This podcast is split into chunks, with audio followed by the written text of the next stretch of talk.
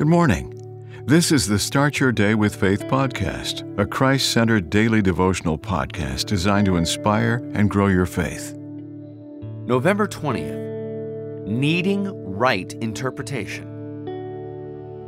BBC News of October 15th, 2019, carried a story about a family in Holland who spent nine years on a farm waiting for the end of time.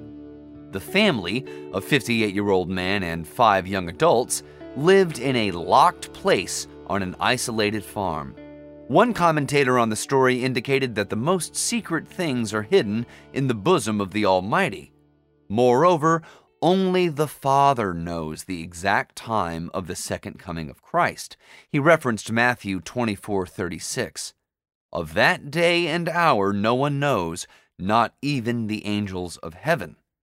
Most of the yet to be filled prophecies may not be easily discerned. Help from on high is needed to arrive at the right interpretation.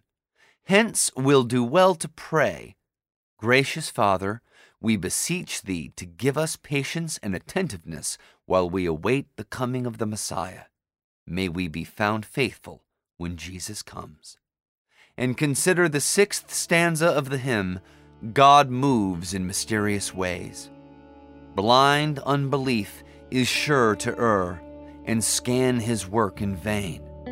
God is his own interpreter, and he will make it plain. Amen. The Start Your Day with Faith podcast is a Christ centered daily devotional podcast written by Dr. James Panford Arthur, a published author of several devotional books. Subscribe to this podcast on your favorite podcast platform, and please share what you've heard today on social media. Start your day with faith. Copyright 2023.